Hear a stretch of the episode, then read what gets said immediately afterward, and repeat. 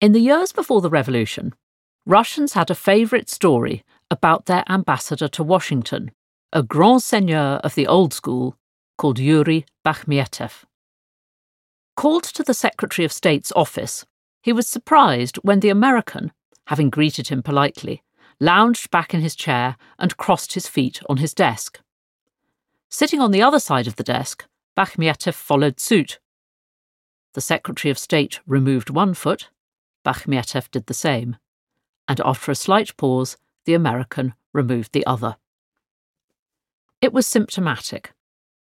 European in culture, but Asian in size, Russia had always been difficult. For Western liberals in general, she was Europe's last blood-stained autocracy, especially so after the original 1905 Bloody Sunday, when Tsar Nicholas shot down peaceful protesters outside the Winter Palace. For Britain, she was also an imperial competitor, jostling for influence in the Near East. Naturally scratchy relations with Pacific neighbour America were made worse by her panoply of legal restrictions on Jews. The roller coaster of events that upended Russia policy and led to the intervention got underway with the outbreak of the First World War. Abruptly, Britain, as well as Russia's established ally France, found herself on Russia's side. Great hopes were placed on the Russian so called steamroller, which cartoonists drew puffing tut tutski over rows of pointy German helmets with a bearded mujik at the wheel. Disappointment followed almost immediately, with a stunning defeat at Tannenberg in East Prussia. More ground, including Warsaw, was lost the following summer, and a 1916 offensive into Austrian ruled western Ukraine, though successful, was horribly costly. Far from squashing the enemy, the steamroller had proved antiquated, expensive, and liable to go into reverse. The Russian public, too, had had enough, and in early 1917, anger boiled over in the mass demonstrations and naval mutinies known as the February Revolution. Nicholas abdicated, and power went to a coalition provisional government, which promised to revive the war effort and create an elected assembly to draw up a new constitution. Thrilled at the prospect of democracy and a rebooted Eastern Front, the Allies greeted the transition with overwhelming enthusiasm.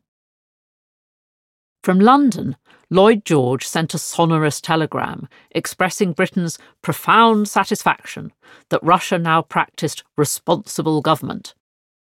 From Paris, Prime Minister Clemenceau welcomed her to the family of republics. The end of Tsarism was especially welcome in Washington, where President Woodrow Wilson was about to break election promises by entering the war. Secretary of State Robert Lansing immediately sent the provisional government a letter of recognition, getting it off a few hours before Paris and London did the same. And in a speech to Congress, Wilson was able to talk of wonderful and heartening events and of how the great generous Russian people had always been democratic at heart. No one was sorry when Bakhmietev refused to represent the provisional government and resigned. Underneath his courtly manners, thought Lansing, there had always been something barbaric about him. His indifference to the slaughter on the battlefield, heartless and savage, and his devotion to the ruling family, medieval. The congratulations, though, were to a government that barely deserved the name. From the outset, the provisional government had little authority, running in parallel with a network of radical, informally elected grassroots committees known as Soviets. These soon permeated every workplace, most pertinently the Petrograd and Moscow garrisons. In the resulting confusion, Russia's state apparatus began to fall apart. In the cities, police stood aside as a crime wave broke. In the countryside, peasants drove out their landowners, and the railways increasingly swarmed with deserters.